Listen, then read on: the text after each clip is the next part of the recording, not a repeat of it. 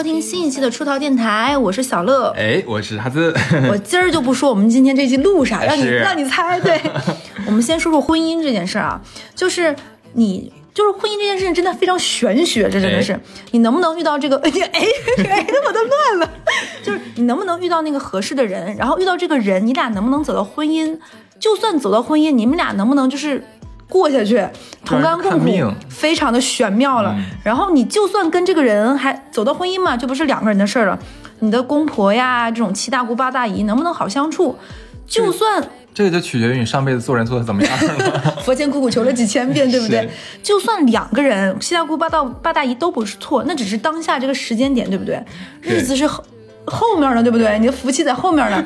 你们两个能不能同频？你成长，他能不能成长？这个人说白了就是是不是那个绩优股，对不对？和你一起为这个家庭里添砖加瓦。其实这个事情啊，除了个人的这个经营能力，嗯你的缘分啊、运气啊，其实两者缺一不可。没错，我觉得这种关系，其实你如果把它换算到这个职场里面，其实也说得通，不觉得吗？是的，，是的，非常的对，就是你能不能遇到自己满意的那个工作岗位？就算你有了这种心仪的岗位，你能不能进入到你特别特别想去中意的那家公司？然后进了这家公司，你和你的这个领导呀、同事啊相处的怎么样？是不是一个和谐的这样的氛围？嗯，然后你进了这家公司，当下是不是挺好？那你能不能和这家公司共同成长？他有没有给你一个很好的发展空间、职业空间？会不会这个公司干着干着说要跟你解约，或者这个公司自己经营不下去了？所以很多人都说说你找工作这个东西，其实跟你找男朋友、找女朋友一样的，没差，对。对，那我们电台就聊过很多期，哎，要切入到我们这期主题了，对不对？嗯盖了一个这么高度的这个我估，计前面很多人都会困惑，你们这期到底想讲情感还是想讲职场？这不都是你们爱听的吗？这不都是我们王牌节目吗？对不对？你们都想听，哎，我们夹叙夹议。就是听我们电台也知道，其实我们聊过很多职场相关的话题吧。其实是常聊常新的，因为你班儿都是一直在上，对不对？对你上上到六十岁呢。对，雷也是越踩越多的。就每一期我们俩作为这种资深这种老社畜吧，我们俩更多的是想把我们这种走过的弯路啊、取得的成绩啊、背过的锅呀、吃过的亏啊，林林总总就给 咱俩上班去还是渡劫去了？这 是你不觉得吗？就是就是佛前苦苦求了几千遍，对不对？我们就是希望把我们这些都是开诚布公的，就是知无不言，言无不尽的，就跟你们说，希望听我们电台这些大朋友、小朋友们能够少、少走一些弯路吧，能在你的职场上呢，能够避开雷区呀、升级打怪更顺利、更稳妥一些。我们电台成立得有三年了，差不多将近三年，就很多之前很多都是从学生上学，包括在高考什么的，听我们电台一路成长起来，然后走到社会了。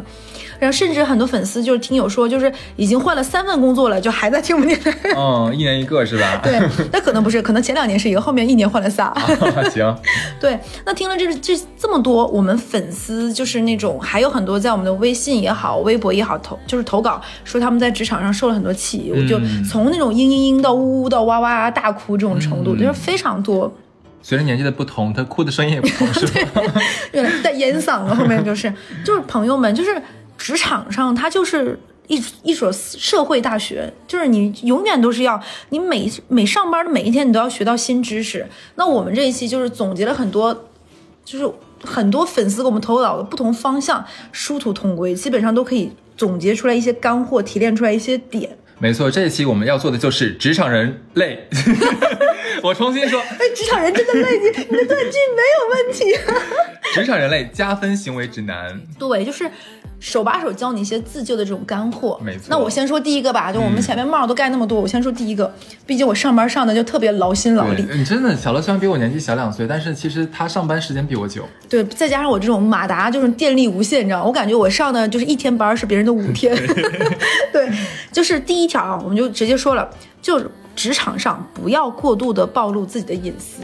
嗯，这个你怎么理解？我先说我，然后你也听听你的看法。就是首先为什么要这么说呢？之前我们在很多的节目里都聊过，永远不要把你的同事当成你的好朋友。嗯哼，这种类型就是像有人说婚姻举例子，不要把你的不要把你的老公当做你的好朋友。不是不要 把你的婆婆当妈妈，啊，对对对，一样的道理，对不对？这个举例，是一样的，就是。嗯，不要把这个关系靠得太近，为什么呢？就是职场还是一个相对专业的，嗯相对有一些壁垒上的一些的，大家都有自己的工作的职权范围内，这种大家的这种泾渭分明还是要保证清楚的，不是说你们关系很好，那好是好，那是因为大家在就日常相处过程中呢，比如说哎一起喝个奶茶，一起吃个饭，但都但这都 OK，但是你永远不要。想象出就是同事会真的像你的亲密朋友，或者是像你最亲密的爱人一样，你取得的成绩他会给你鼓掌，他会赞美你，因为资源是有限的。对，那可能你取得的一部分，或者是你获得的，其实都会在侵占别人的利益。那相反的，那你过度的，比如说像炫富也好，各方面其实暴露你的个人隐私，其实可能都会遭受一些嫉妒吧。比如说他会觉得哦，就是因为你有一些这样的关系，所以才会得到一些领导的偏爱。哦，你。好像是这方面的，我们大领导家里也是住在这个小区，那你们肯定是这种世袭、是交往这种等等，你暴露的很多隐私，其实林林总总就会串出一条线来，会更具象，而且会因为你暴露了很多隐私。我举个例子啊，我这里面就切身举过一个例子，之前。我有一个同事，我觉得那个女生情商特别高，为什么呢？就大家那天聊到房子，我们那个大 team 里面有几个人没有房子，剩下有一些人住的非常非常好的小区，然后大家就会说说，哎，就比如说举例，那个女生就比如说是小乐，就说，哎，小乐你就好厉害，当年你就房子买得着，买那么贵，然后你知道她当时是怎么回答的吗？这个女生情商很高，她说，哎呦，你别提了，你不知道我背了多重的房贷，上个月我得了什么病，我都不好意思请假，我就生怕我这个月的绩效少一点儿，你就不应该当时背这么重房贷，你们当时劝我，家里劝我都应该听。一个月还这么高的贷款，图啥呢？都不敢退休。非常聪明的回答，对不对？是的，既可以消弭到很多人对他的嫉妒，然后还可以卖了个惨，还能说明其实自己在工作上非常认真负责。他其实，在他适时的、适当的这个示弱，不是一个坏事。当然，我们并不是说让你变成一个什么油滑的这种老油条啊，或者是说让你怎么怎么样。其实这是一个小小的技巧，对不对？其实他这样的行为，既会让那些觉得哎。就你怎么怎么样，就我是租房子这种有一些酸酸的人的心理抚平了一些，然后适当的还说，哎，上个月其实我可能某些进度做得慢，是因为我生病了，我还没请假，其实挺不容易的，对不对？嗯，我就。那你说完了是吧？嗯，OK。其实我个人感觉是因为人性的好坏它是个流动的，嗯没有人说一个人一定是好人，对的百分之百的一个坏人，其实没有，其实有的时候就是一念之间。像小小刚才小乐讲的这个什么关于嫉妒呀，或者关于一些心理的不平衡，嗯我觉得这个在职场里面非常非常非常的常见，只是有的人会直接表现出来，有的人的话可能就压抑住了自己，但是你不知道你面对的这个人他到底是什么时候会爆发。甚至于那个压抑的人是不是只是当下压抑，下一次就是再给你使个绊子？我给你举个很举个例子吧，你这边有例子，我这边也有例子，来嘛！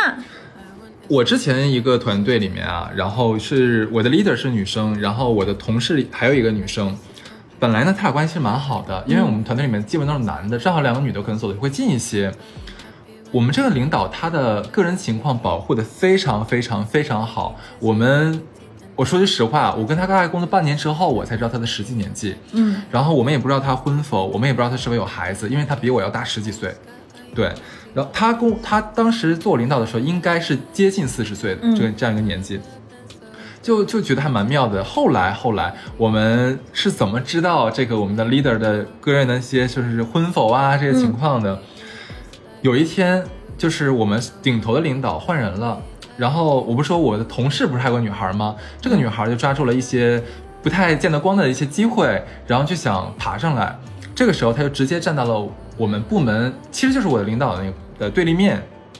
他去攻击他，对的，那他就直接把就是我领导是离过婚的，然后可能之前就是这个生育问题等等等等的一些一些他不想对，公开给大家看的这些东西，全都公开出来了，然后还会跟那个 HRD 去聊，那觉得这样的女人的话，在职场里面怎么怎么样，或者说她已经这个年纪了，那你她有没有可能后后面再结婚呢？再结婚的话，你这个后面你们是不是要给她婚假呢？你你是否觉得说我比她更加适合来做这个领导呢？怎么怎么样？他然后两个人大概就。他们两个人大概就这样子撕扯了将近半年，然后最后是那个坏女孩赢了。是的，所以这就是个例子，不是说你做好人的话就一定没有一定有好报的，那没有办法，人家人家在职场里面这个可怕的修罗场里面更胜一筹，是吧？那就是这样子。所以我想说的是什么？你的隐私真的要保护好。你不知道你什么时候会拿出来被人攻击，当然前提是你真的觉得这个是隐私。这有人拿这个来攻击你的时候，不会。假如说能攻击到你的，那就叫做隐私；攻击不到你的，那其实就叫一个普通的事儿。还有，为什么我会建议大家把自己的隐私保护好？就是不要把你的专业度模糊了。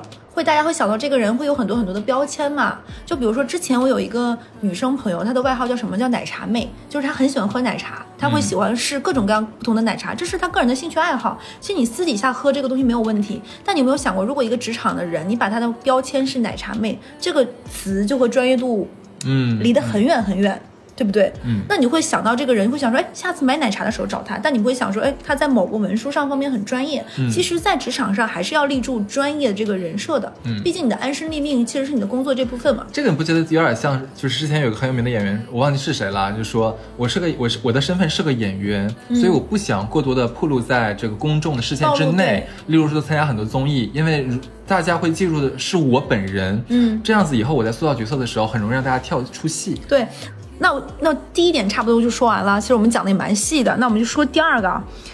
这真是我前几年吃过最大的亏总结出来的教训，嗯这是我个人的血泪教训，就是如果你的能力和精力有限，不要接更多的活儿，多做未必对。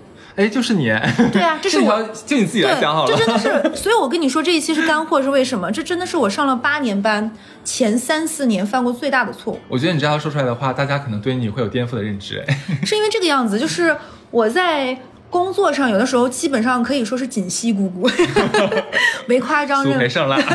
真的是这个样子，就是所有那种特别差擦屁的活我都愿意干，领导任何时候随机交付的一些非常非常急的活我都愿意接。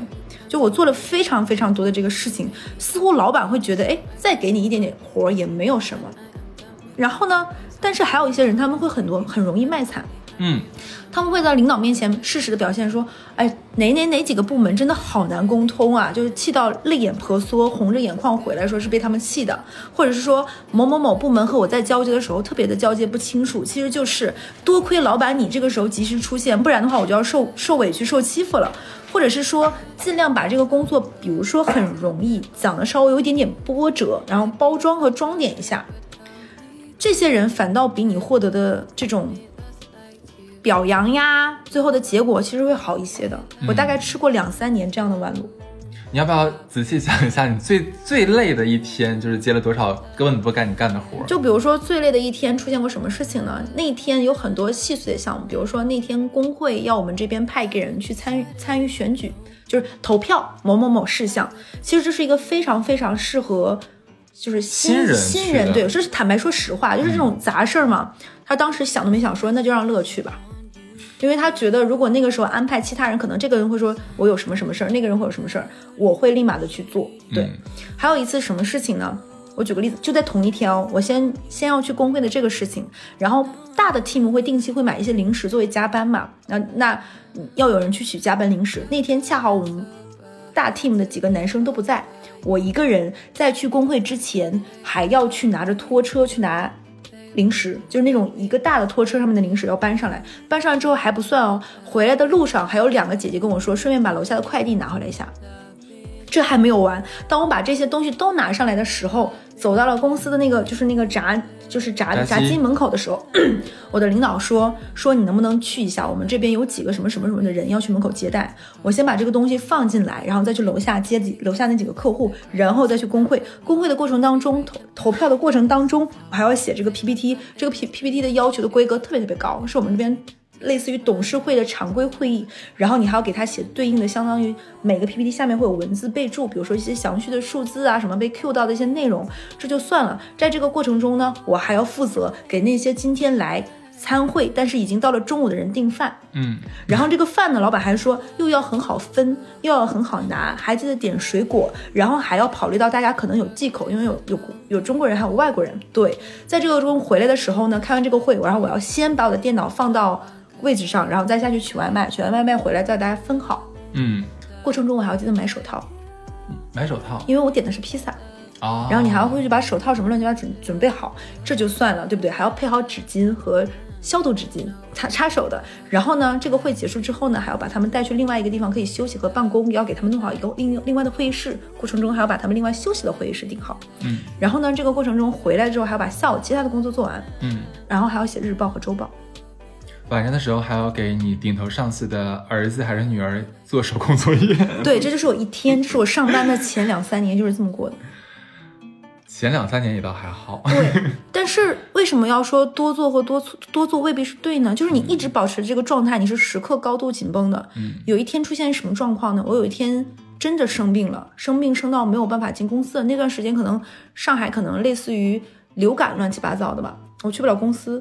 我们当时真的大 team 出现，因为我不在开不了会，因为我那个材料平时没有我的秘诀，没有人做得了，因为我做不了这个会开不了。但是当时没有任何人觉得小乐好重要啊，他不在这个会开不了，所有的人的第一反应都是，那你不能来一下吗？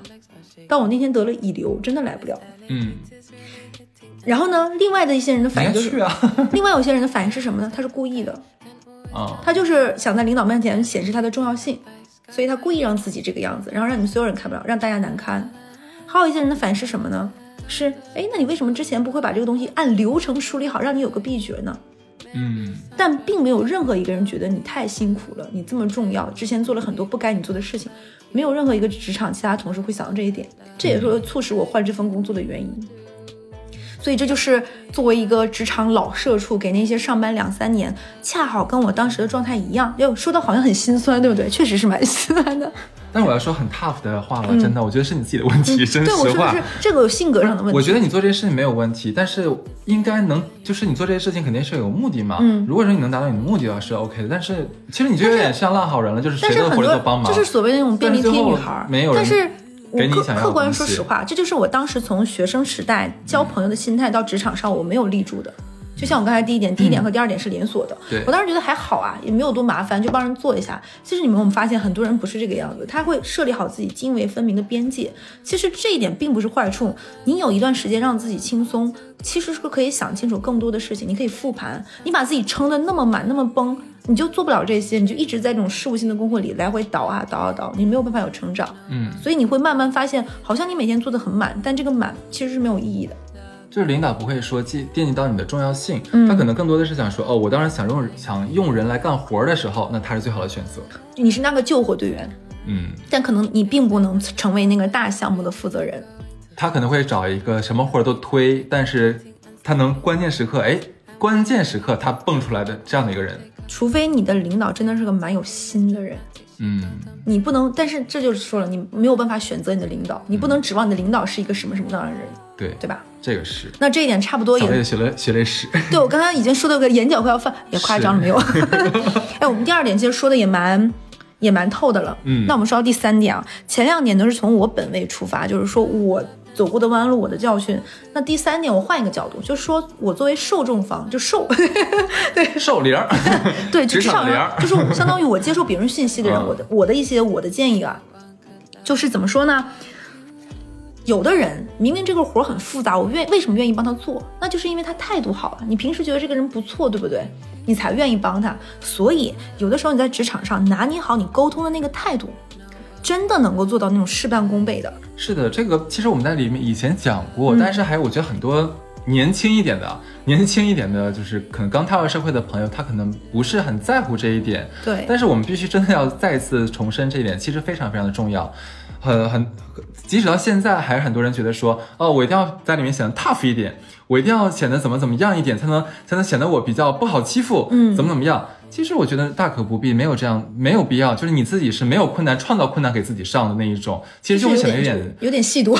你 电视剧看太多了，你知道吧？，那种所谓的电视剧引号的那种什么国外的那种的，是的，其实，在公司，尤其是大公司，像那种多部门协调的工作，其实是你需要把人际关系搞得非常好的。你这个时候你，以你以一个华妃的姿态出现，是的呀谁屌你啊？拜托，为什么当时大家看《精英律师》的时候，觉得猪猪那个角色特别招人喜欢？是的，他就是真的做到了这种八面玲珑。对那我举举个例子啊，就比如说有的时候。你们聊完一个会，可能这个会上有一些大家不同的立场，有一些针锋相对，或者是有种火药味儿，或者是没有最后得出一个很好的结论。大家想这种余韵之中把这个事情聊完，表达歉意也好，怎么怎么样也好，其实未必你们要继续在会议室，嗯，或者是你叫哎哈斯，你来会议室我们俩聊一下。你觉不觉得那个得到你这个讯息的人，第一反应内心就已经把那个墙筑起来了，就会有一些戒备心理，说哦，肯定是要跟我聊什么事儿，哦，肯定是有什么事儿求我，肯定是、不就是跟我道歉吗，对不对？对，他进我就给跪下。所以就会有些人气已经有这种预设了，对不对？那会议室就是有点冰冷的。那你换个角度，就像女生上学的时候会约着彼此彼此一起上厕所，对不对？对。那你有的时候说，哎，我们下去一起买个咖啡吧，就是是不是口渴了？刚才会议室没有水，对不对？一起下去买个咖啡吧。这样的时候是不是挺好的？你们俩一起等电梯下楼去咖啡，其实就是物理离开了那个职场的那个氛围，是的。然后也没有那么多同事，也没有不会担心有人听到你们说话。那你们可以在去买咖啡的路上，然后在咖啡厅点咖啡。哎，你喜欢喝什么？我喜欢喝什么？简单就是聊两句，然后等咖啡，甚至坐在咖啡厅里把那杯咖啡喝完。这个过程中其实是一个蛮。美好的、适度的，因为因为准确，我是我觉得是应该这么表达，就是说你跟朋友、同事啊，从公司离开下楼去买咖啡这一路，等于说是你离离开了这个工作的这样一个场景。有的人说，哎，我到周末或者有假期的时候，我一定要离开上海，我一定要去，只要不在我上班的地城市的话，我就能真正的放松下来。其实刚才我们讲的这一点，就是你离开公司下楼这个这一个操作，其实就有点这个小的意味。而且你们为什么我们我俩刚才反复在说一定要进那咖啡厅？咖啡的香气，然后再加上里面那种暖暖的氤氲的这个味道，氛围，其实会让所有人都放松下来。这个时候你在沟通的时候，或者说是。有的时候很很玄学，是你这个在这样一个特殊特殊的场景，你看对方，你会觉得哎，眉清目秀，顺眼一点。是。那熟悉哈斯和小乐的人都知道，就是我们俩都是聊过很多次了，我们俩是咖啡的这种重度的那个爱好者。那我们有很多喜欢喝的品牌嘛，那其中 C 少算是我们俩非常常喝的一个了。嗯。那它也是开遍了这种上海大街小巷和各种的这种 CBD 啊、写字楼什么的。对。它二零一二年创立到现在呢，也是国内最早的一些做精品咖啡的这种连锁品牌。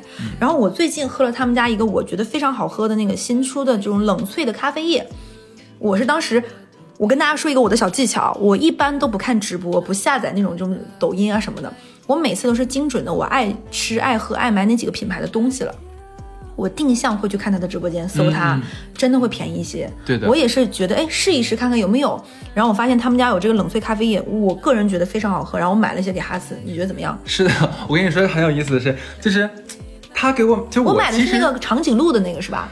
小乐给我之前，我其实，在门店里面早都喝过这个咖啡豆了，你知道吧？然后我没想到他们家出的这个液体的这个咖啡液，跟线下喝到的味道其实是一样的，因为它采用的都是那个低温的冷萃技术嘛，所以它是最大成员。就很多人愿意喝咖啡那种老老饕的，另外就老咖，他们喜欢喝的是那种。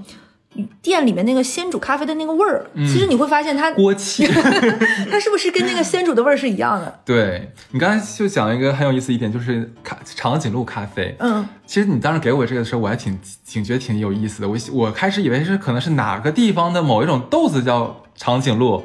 其实不是，我还真是特意研究了一下，他们家是根据那个烘焙的深度，由深到浅分了四个线，都是以动物来命名的。长颈鹿是烘焙的，是长颈，呃，我先一个个来讲啊。烘焙最最深的那一款叫做斑马，哦，对，斑马咖啡豆，它那个就是非常的苦，然后它那个醇香的话是需要你真的是非常品一品，咂吧咂吧，好好的咂吧咂吧，能喝得出来，你知道吧？这个我觉得比较专业像一点。然后下一档就是中中深度的一个烘焙深度，其实就是我们说的长颈鹿了。啊，就属于大众皆可的这种的。为什么？其实大家都愿意喝，就是中深度会多一点点啊，是因为它里面其实你仔细品，里面会有那个就是太妃糖和巧克力的醇香。啊，这个味道还蛮……我觉得这个不管是刚喝咖啡，或者说你经常喝咖啡的人，这个味道我觉得所有人都接受得了，非常喜欢。还有什么？呃，再往我就说最下面那一档，那那一档好了，叫做那个呃烘焙最浅的，叫做火烈鸟。嗯，火烈鸟的话，因为它比较浅嘛，所以它味道会比较清淡一些，它有点像那种甜酸味，呃，不是甜酸味，就是酸味会稍微浓一点点。但是呢，它里面会有花果的清香，这个就很适合夏天用来喝冰咖啡，就很有这种夏天的气息，对不对？喝完就变成粉红色。哎，那这里。那我我觉得它有一点很好，就是它每个都是小小一包嘛，就带出门也很方便。其实它这种冷萃咖啡液，你平时放在家里冰箱里，你每天早上出门拿一包就可以带到公司喝，或者是路上你带保温杯喝都可以。因为你不一定今天去哪儿，然后那个地方正好有你想喝那个牌子的咖啡，对吧？没错。哎，那我们说回来啊，说说完刚刚那一点之后，到了第四点啊，那我们再想一想，就是就是汇报工作前，我个人觉得一定要打个副稿。嗯，人不要打无准备之仗，非常非常重要。就是哪怕是非常非常细碎的一个很一个点，就老板只是进去问你一个话，你都要你都要去准备好。就是因为你永远没有办法哪句话哪件事就会影响到别人对你的判断。呃，这个是这个，我觉得我身上的例子会会非常非常的多。你说你说，因为我刚上班的时候，其实就是比较那种急功。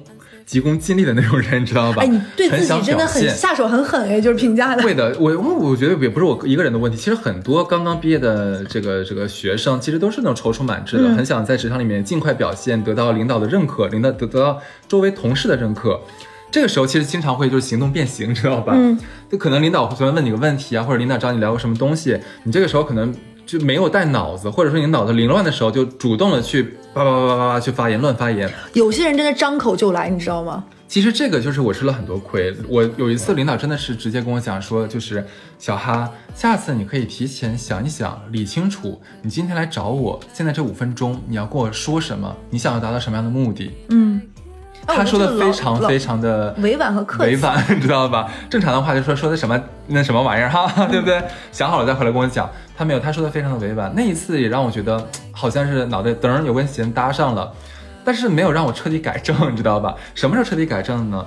是我大概工作个大概半年左右的时间，也是半年左右时间，我有其他的同事，我看到了他怎么去跟领导平时在汇报，不管什么时候，领导问个什么问题，怎么怎么样的话，人家都有条有理的把所有的，就我跟你讲，甚至有的时候他会涉及到自己的表情都有。他是个非常非常工于心计哎，这就是我们的同事，你本来后面要讲的一个，就是说 之前之后要录的一个节目嘛，对。对，然后我就发现，哎，真的，人家你就听人家这么表达，就条理清晰，逻辑非常的缜密，然后正好他说的就是想老老板想听的信息和话。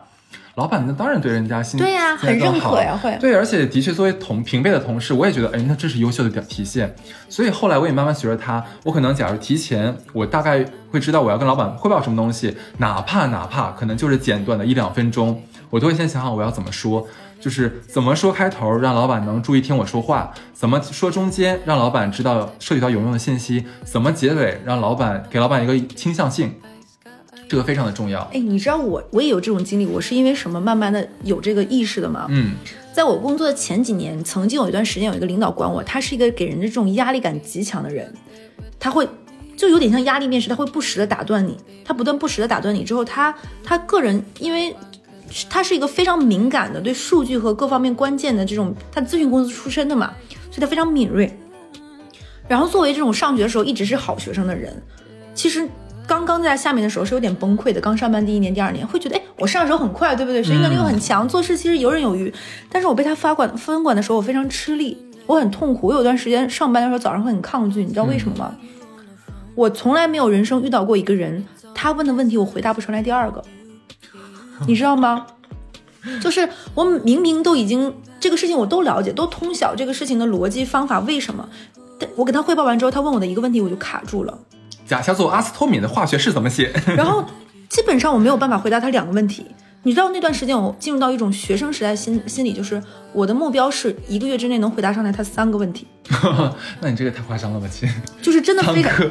就是我没有办法。比如说我跟他汇报一个 PPT，他就某一页说这个事情怎么怎么样，我发现我回答不上来，嗯他再拆开我，我的逻辑是乱的，因为那个时候我相当于是做的有点偏分析类的岗位，因为我本科学的是信息管理与信息系统嘛，做这样发现根本没有办法，你的东西不成立，你立不住脚。那如何让它立住立住脚？你可能要调研各方面，我就要做大量前面的这种准备工作，看似只是回答他两个三个问题，其实前面你要的准备非常非常多。对，但是你在这个准备过程中，其实就是你工作的一个思考和体现。嗯哼，当然，那有的人可能被他问了两次问题之后，发现回答不上来，就会觉得这个老老板脸很臭，没有像对一般的女生这种很客气什么。大多数对这种刚毕业的女生还会很客气，其实跟他汇报都会很躲着。我这个人可能心态就会有点奇怪，我很期待。就 是我经过一段时间这种噩梦的心理之后，非常期待。我就想说，哎，今天我可以，我可以三个问题，我可以我可以四个问题，你知道吗？也是因为这个老板，我会觉得自己有一个自我的训练是一个非常有帮助的事情，而且会让你成长很快。在而且在你跟他对谈对谈的过程中，你的小领导、你的 leader 也好，还是你其他同事，会真的佩服你。对，他会愿意交给你，甚至之前出之之后出现过什么问题，我的小领导会直接说说，那这个事情今天乐汇报吧，嗯，因为我汇报完之后，他会觉得他准备的工作就会少一点，他可能本身有一些东西东西就是让我准备。那今天我汇报，一方面会让领导面前体现出他是个优秀的领导。你看我才来了半年一年，他把这个员工带的已经是一个骨干了。其次，我可以把很多很多问题解释的很清楚，他也很放心。有没有很后悔？不然可以少个活了。对，但是就相辅相成嘛。当时我就觉得很快乐，也是因为那个领导，你会觉得成长很快，然后能够做一些真正的项目。是张总吗？不是，是后面一个领导。是一个做精算的领导，真的非常非常敏锐，所以我觉得这个是我们两个人从两个不同的维度给大家的一些建议吧。那这一点也差不多说完了，下一点我们到第五点，也就是赛程过半了，是不是？嗯开始要说一点可能有点看似轻巧，实质上很有分量的了。嗯一些小技巧，这个是什么呢？就是你的直线上级或者是你的直属领导，他布置给你的这个工作，其实是最重要的。嗯换句话说，你要有排你工作量的一个优先顺序的这样的一个能力。因为我是怎么觉得呢？就是你的直属领导是每天看着你工作的，他可以看到你工作能力，看到你的这个人为人如何，看到甚至能影响到他喜不喜欢你。这个时候就是你的直属领导，其实他是可以给你打分的，或者说你的未来提拔、涨薪，他都是第一个要签字的那个人，哪怕是你要升迁，他可能都是向上帮你引荐的那个人。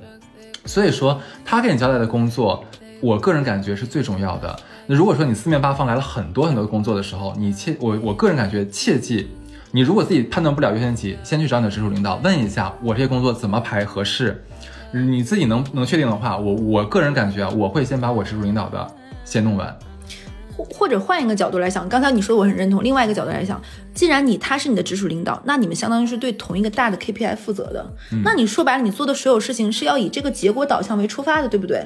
那你做任何一件事情，先要想它和你最后想达成的 KPI 是否一致。嗯，会不会这个事情本身其实跟你现在做的事情是不一样的？你帮这个部门做的事情其实是没有办法达成你的 KPI 的，或者是做这件事情能不能有效的促进这个东西的达成的？嗯其实你自己要做这个推导的过程，像一道数学题一样，是不是一个乘变大还是减法的一个关系？个格局比我大很多，你知道吧？你这个是站在集团层面上为这个部门而为荣誉而战，因为说白了我这个是为各自而战。各自也是一样的，因为最后比如说分奖金，嗯是部门是一个大的奖金包，然后这个奖金包就要分到你个人，对不对？嗯那你可能你能不能为这个部门，比如说定性的、定量的做哪些，其实是很有道理的。我之前就会有一个姐姐，她一年到头做了非常非常非常多的事情，但是她只能做文书处理类的。嗯，为什么他很多？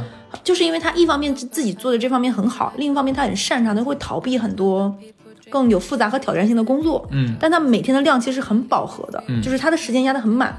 但最终他很多都是别的部门来求助我们这个大的 team 来做的事情，他一直在做这种的。那可能领导会觉得，哎，你擅长，你也愿意，他就默许这样的一个关系。我们部门里你专门负责这个东西。对，他也默许这样的发生，但最后你肯定也不会得到一个非常非常好的结果。对其实有一点点会让人委屈啦，但是没有办法，很现实。我反正我我还是从个人个人成长角度出发，我其实不 care 说你这个部门发展的好不好。当然发展得好的话，我也是好的，我必须必须要说，这两个方向出发点，说对出发点的话还是看你自己，因为你把你自己的上司。搞搞定了，把他搞明白了，那对你应该是没有坏处的。当然，我觉得评论区一定听完这点会杠，就是说啊，我觉得领导是个傻逼，然后我就不想听他的，然后我想跳过他，然后去跟上上面怎么怎么怎么样。那这个可能是另外一个故事了。所以我就说说，可能这个人你们会有各种相处不愉快，但你们的那个 KPI 其实相当于是一个定性的，对不对？嗯那你为了这个，你不要你就不要老想这个人好讨厌怎么样，我们做的是事情。或者是我求的是一个结果，或者是你给自己定一个说，我为了什么这一年我得到什么成绩，以此为来做一个推动的一个方向。我觉得不。管是你在工作中讨不讨厌你的上司领导，你记不记得在我的前半生里面那个唐晶，嗯，他在搞那个小，他进了公司之后把小超开掉了嘛，记不记得？他当时说了一句话，我觉得蛮好的，就是等你做到了我的位置，再来评价我的为人处事。就是你现在还只是个下属的时候，大家都你你在指责你的上司的时候，我跟你讲一点意义都没有，就屁股决定脑袋，徒增你的领导对你的厌恶，徒增未来领导跟你使绊子的这个概率，嗯知道吧？嗯，OK，哎，我们说完这点，就是再说下一条啊，第六条了，应该它差不多到一半了，对不对？第六是什么呢？就是管理好你的朋友圈，少发或者是少转发带有那种看似就是边界有点模糊的、不明确的这种文案，其实可能你在不知不觉中，可能就已经过了那个边界，冒犯到了一些人。这个我觉得我真的太有的讲了，因为我的工作性质的话是要加很多很多相当于我的合作商和我的客户的，也是包括说一些我们像集团的一些人啊。这个时候我觉得朋友圈再就是你的第二张脸，很重要，就是一个人怎么现在在社现在社会，你怎么去了解另外一个你不太熟悉的人，朋友圈就是个最好的方式。所以大家三天可见。这个时候，你朋友圈上面的封面就很重要了。没有开玩笑了啊，就是你你有没有发现这样一群人，就他每一天可能就是乱七八糟，你知道吗？就发了一些各种跟工作啊，或者说跟这个格调没有相关的事情啊，例如说什么抽奖，哎发一波，然后看到谁是微博搞笑微博，哈哈哈哈哈哈打三三百个哈，然后什么什么东西，你就会觉得这个人他的专业度在我的心里面是大打折扣的。我会在想你每天在在在干什么？你这么多时间没有在工作，没有在精进你的这个专业技能，然后你天天在哈哈哈哈，会让我觉得很奇怪。然后第二类，我觉得那一类真的要小心小心一点点。这个是我们碰到的。你还记得我之前有很多项目，不是有很多项目，有一个项目是在那宁夏，嗯，你记得吧？宁夏那边，呃，其实是那个回族的朋友会更多一些，那他们有自己的宗教信仰，对不对？结果就是当时我们大 team 里面就会有一个朋友在朋友圈。发了一个就是有点像是反对宗教的这样的一个言论，呃，不是，就是转的那公众号，不是很友好，可能会让不不用说了，就是非常非常的不友好，就直接是抵制的那一种，知道吧？关键是他也在我们那个大群里面，其实人家如果想看的话能看得到，就是为了这个问题，你知道吗？所以我们上上上面的人会找他去聊这个问题，把你的这个东西管好，或者要不然你就别发，发的话你就自己是。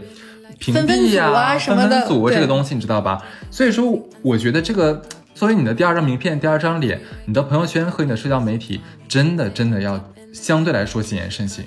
是的，因为你确实是不知道大家会站在不同立场，各方面可能你一些还有一些就是可能这个东西它后面会有一些反转等等等等吧。嗯嗯，包括你工作上的一些事情，不要把它当记事本，对，除非你能做好分组。是，所以我觉得这个，我觉得年轻一点的朋友。可能啊，没有太意识到这个的重重要性。像我们这种趟过雷的人，都非常非常懂得朋友圈发什么，什么不能发。我们是太了解了，每天发的频次啊，这个东西我就要控制好。我为什么说这件事情有反转呢？就是之前我在上一份工作里面有一件什么事情呢？我们另外一个大的 team 做了一个，就是这种非常大头的一个广告，然后呢，很多其他的协同部门都会发一些鼓励啊、转发，对不对？嗯，转发，然后。我当时还是一个刚毕业没有多多久的新人，我当时在玩，我没有看到。其实坦白说，以我当时的阅历，可能我也就转发了，因为哎大家都转发，我就转发。结果呢，我们 team 的一个同事呢，他就转发了。当天晚上，我们这个 team 大概几十个人的时候，有一个领导就单独艾特他，怎么就显到你了呢？哦，真的？因为我们这你知道吧？就是我说的反转是什么？其实两个之间有上层的不和谐的关系，只是我们不知道而已。然后呢，后面这个事情发酵的非常非常的夸张，所以可能就是这这种你认为的什么什么的互动，未必是这样的一个对，嗯，可能我讲的比较含蓄，但我希望大家讲太含蓄了，我都没听懂，实话。那我就说下一条对，还有就是什么呢？这句话放在职场、放在生活、放在婚姻、放在渣男渣女上都非常适合。嗯，凡走过必留下痕迹。嗯嗯嗯嗯，对，就工作上是，生活上是什么方面都是。这个这个，其实我在之前节目里面我已经强调过一次了，尤其是我们做金融的，嗯，因为很容易进去，你知道吧？所以所以说，你是不是有很多同事也在里面？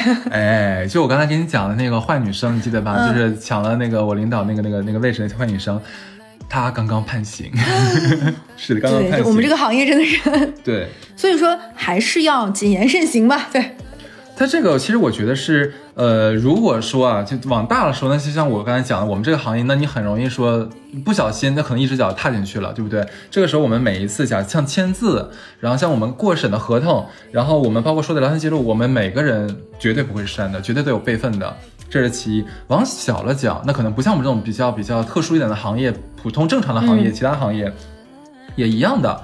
那假如说你在部门里面，这个东西你没有存好档，你做的这个文件或者你做的这个 PPT，你做的提案。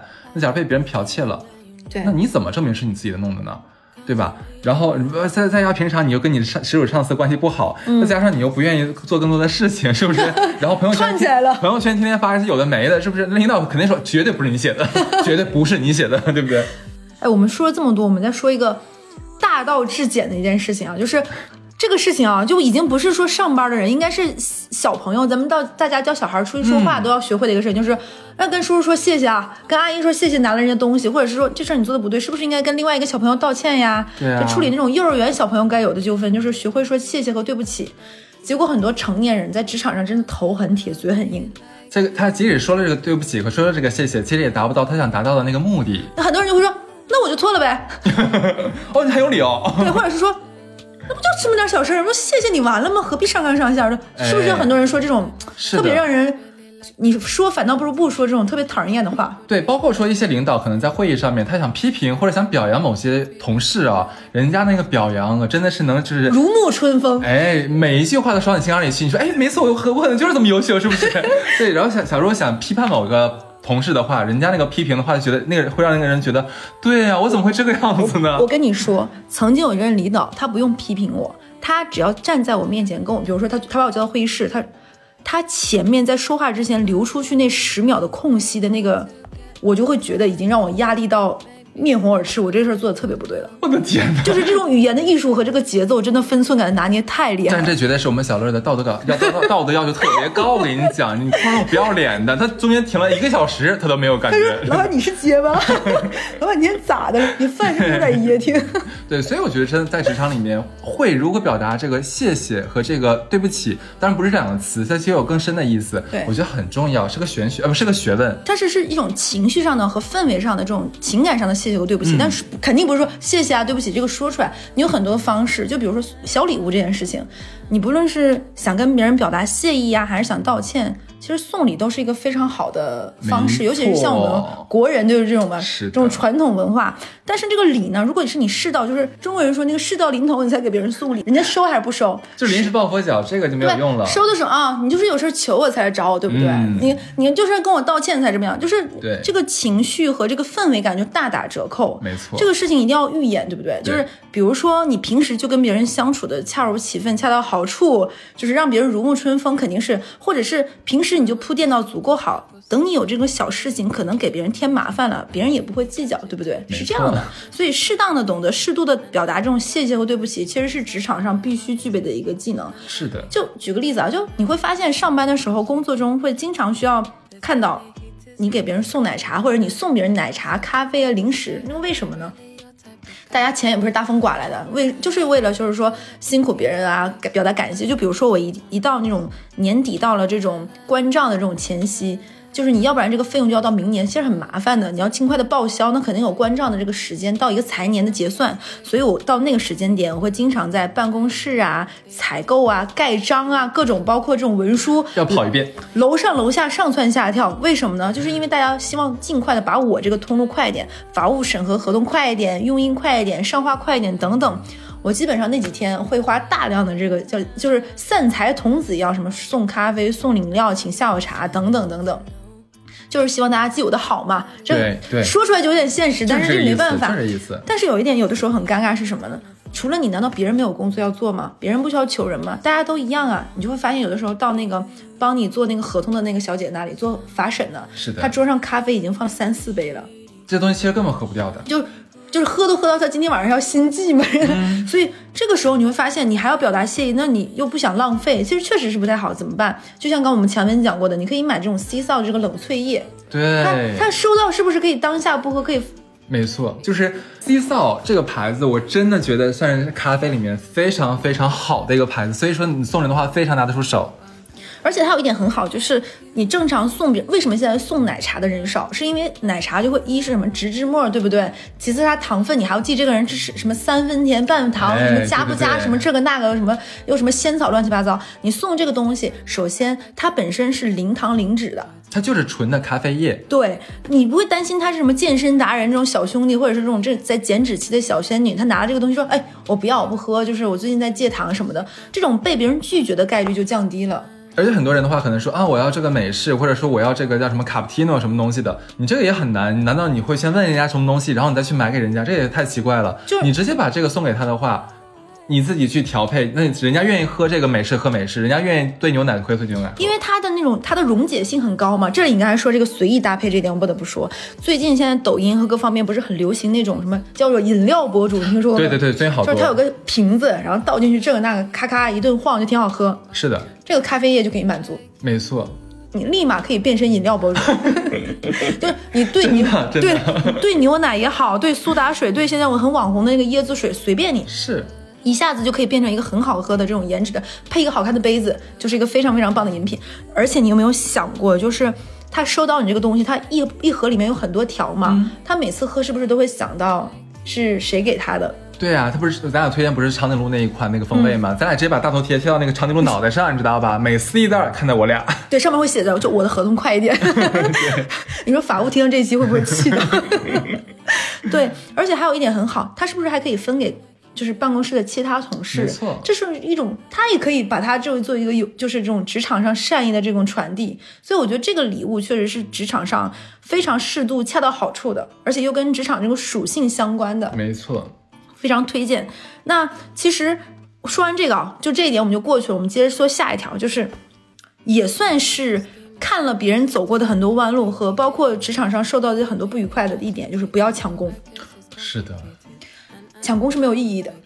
这个我们最多是在那个职场电视剧里面经常能看到，但那个我跟你讲，职场那里面那些套路啊，太低劣了，嗯平时没有人会那么干的。这个和前面说过那个凡走过必留下痕痕迹可以映射的来讲，对对对，你发跟女主女主角永远都是那种马大哈，然后不小心什么东西掉了，被人家被女二号捡到了，然后拿着当自己的东西去，然后领导再一看啊，我不好意思，我没有存档，我无法证明是我的，以后怎么办？我要加油，这个太扯淡了。对，还有一点就是这种为什么我说不要抢功呢？首先不要把别人当就是瞎子和傻子。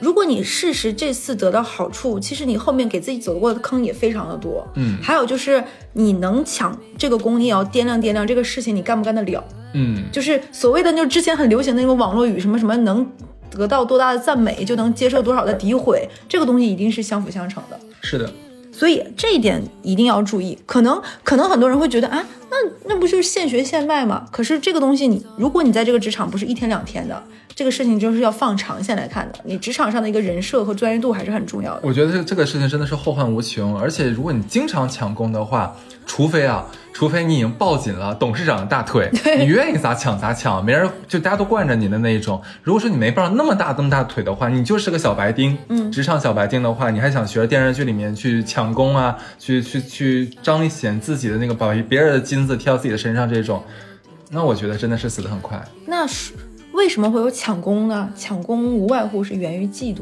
你哎见不得别人好，对不对？或者这个事情让你心里难受，所以说我们就就自然过渡到，哎，你看我们这一期这个稿子是不是？我们真的是就是已经会把自己掰开了揉碎了揉碎了给大家讲了。抢功就源于嫉妒，所以说什么嫉妒是没有意义的。就到了咱俩下一条，对不对？你你有碰到过那种，就是因为太嫉妒一个同事，不是不是咱俩，就见没见过那种太嫉妒一个同事，然后导致他一切的行为都变形了，就是我有，你一会儿给你讲，不止同事，我还有亲戚这样。是吧？就是我真的见到过，咱俩在公司，咱咱俩在一个公司的时候，其实就会有那种。他太嫉妒身边跟他做同样类型的同同事了，因为那个同事非常的受领导的器重，嗯结果他就直接把所有的怒气全部都发泄到这个同事的身上。他每天不给人家好气，然后就是天天甩脸色，或者或者说跟同事们说他坏话那一种。其实你说何苦呢？人家根本没有当回事儿。对吧？然后最后呢，就是导导致同同事们都觉得说，哦，两个人好像有什么奇奇怪怪的事情，但是领导好像一直都向着 A，那这个天天说坏话的这个 B 就显得特别像是一个特别傻逼的长舌妇，你知道吗？我为什么说嫉妒是没有意义呢？是首先这个情绪带不来任何的正向价值，嗯，它也既不会激发你的那种向上啊、改变啊，也不会怎么样。他他这个情绪是没有任何意义，反倒就像哈斯说，他会让你的很多行为变形。我给大家举一个跟工作中完全不相关的例子，曾经我有一个。远房远房的亲戚，你知道他有一个什么问题吗？他没有办法去任何别人家的好房子，因为他会去完之后进去说：“我上不来气儿，我难受，我就见不得别人住住好房子。”哦，就是就是不是很搞笑？每次在聚会的时候，让让他去地库啊，对不对？对，所以他从来不去任何这种就是住在高档小区的亲戚家里串门儿。不是是这个是可能说起来大家会觉得有点好笑，对不对？是挺好笑。但但但是我跟你讲，我在工作中之前就遇到过这样的同事，嗯哼，他没有办法接受什么呢？他以前是在他还是个小姑娘的时候，他接受不了别人说夸别的女生好看。哦天哪，对，后面大家负责项目的时候，他无法接受别人说说谁谁谁项目做得好。这怎么会？天，这个就是你会不会觉得他他他已经到了就是事无巨细、逢人嫉妒这种程度？哇，这会导致什么情况呢？没有人会跟他讲一些真心的话了。就那他医生怎么说他这个这个问题？就医生 爱与被爱供养。对，所以这个样子你会发现，当你的嫉妒其实是藏不住的，就像才华，就是这个人世金不断发光。当你有这个嫉妒的苗头和情绪，其实你是很难掩盖的，别人也会发现的。所以这个样子，别人也会离你就是退避三舍，不会敢跟你交心，或者是由衷的跟你说，哎，谁谁谁好厉害，因为他跟你说这个东西，你可能他有什么好厉害的？他啥也不是啊，你不知道他怎么怎么样的，就是你的这种为什么我总觉得我知道你在说谁？说他这个情绪会立马暴露出来。是甚至我跟你讲一个，本来我们没有发现，曾经有两个女生，比如说 A 和 B，她们在同时归属到就是并到了一个部门里。大领导非常喜欢 A，不喜欢 B。你知道 B 干了一件多么幼稚的事吗？嗯，B 在周五下班的时候，突然加完班之后很愤怒，再冲回了楼上，把 A 的桌上所有东西全部扔掉。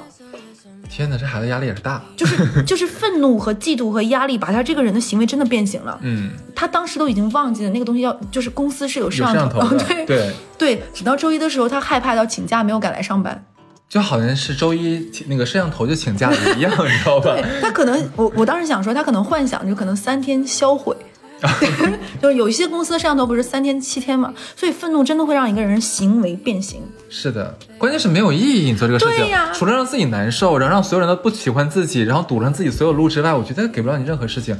当然，有一些人他是可以那种做的很好，他也是非常的嫉妒，但人家可以转化为一个内在的一个功力，去修炼自己。甄嬛是吗？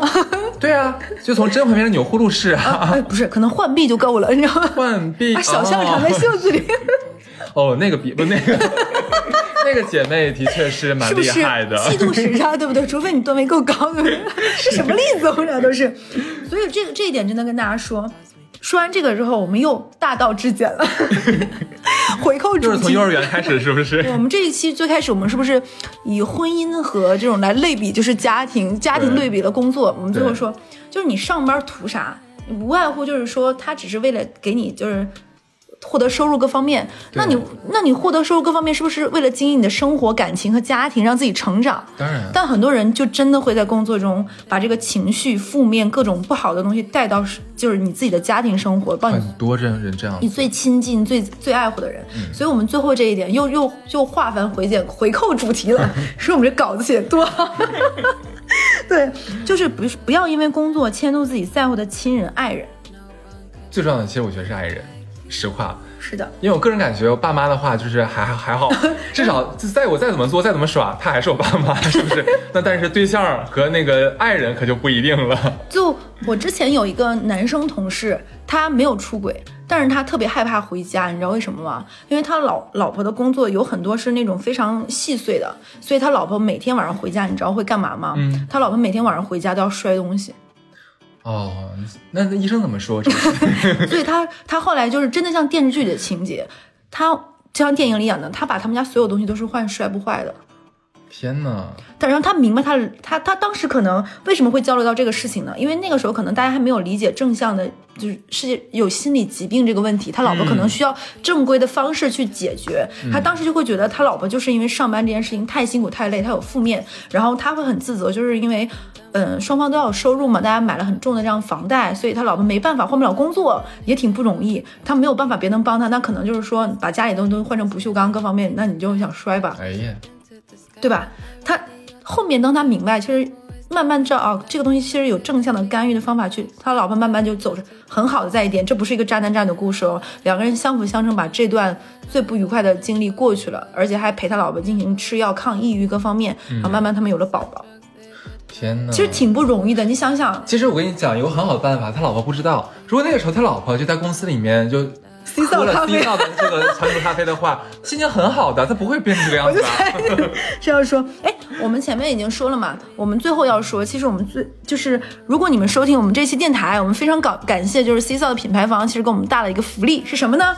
是的，我们会在今天，也就是三月一号更新这期节目的同时，就这这这一天，哈哈，我们的微博就是“出逃工作室”这五个字，“出逃工作室”，我们会发起一个抽奖，就是抽十盒 C 皂的长颈鹿咖啡送给大家。哎，就算你没有在我们这个出逃工作室这个微博抽到，那我非常感谢品牌方还给了我们一个福利，就相当于你去天猫旗舰店的这个 C 皂咖啡，哇，真的，那真的太好了！你真的是够硬。对，然后你可以提我们就是出逃工作室或者出逃 Studio，提“出逃”两个字就行。这么简单？你真厉害！然后还是说出道电台吧，不如。那就出道电台吧，就说出这几个字呢。原价这种九十九元的这个长颈鹿冷萃咖啡液，出道电台定制的这个五十九元一盒，多少钱？太有意思了，宝贝儿！我从来没有想到一天我打广告的笑笑打嗝。原价九十九，通过咱的出逃电台这这个优惠券多少钱？一般人我不告诉他，五十九！五十九。我的天哪！你在啥时候开始？啥时候开始啊？自个儿今天妈呀！我的天哪，这我都想不到这事儿都。限时一个月只折扣，不要九十九，不要八十九，只要五十九，赶紧上车！天猫 C 扫的旗舰店啊，五十九 T 出逃电台。真的很划算，真的这个这个折扣我都不知道下辈子不是不是 以后未来的日子里什么时候还能出现了？那可能真就借着咱这出逃是东风，你知道吗？大家能抢得到，不开玩笑，真的这个这个折扣很少的。对，还有就是我们这期就讲的是跟职场相关的嘛，就是说说归说，玩归玩，还是希望大家在职场上就是顺顺利利，好好保护好自己，没事喝喝西泡咖啡。对，那这期到这儿。好的，期待去抽奖，中奖的就是你哦。哦，可以笑了吗？好笑。拜拜拜。Love me like you do. Love me like you do.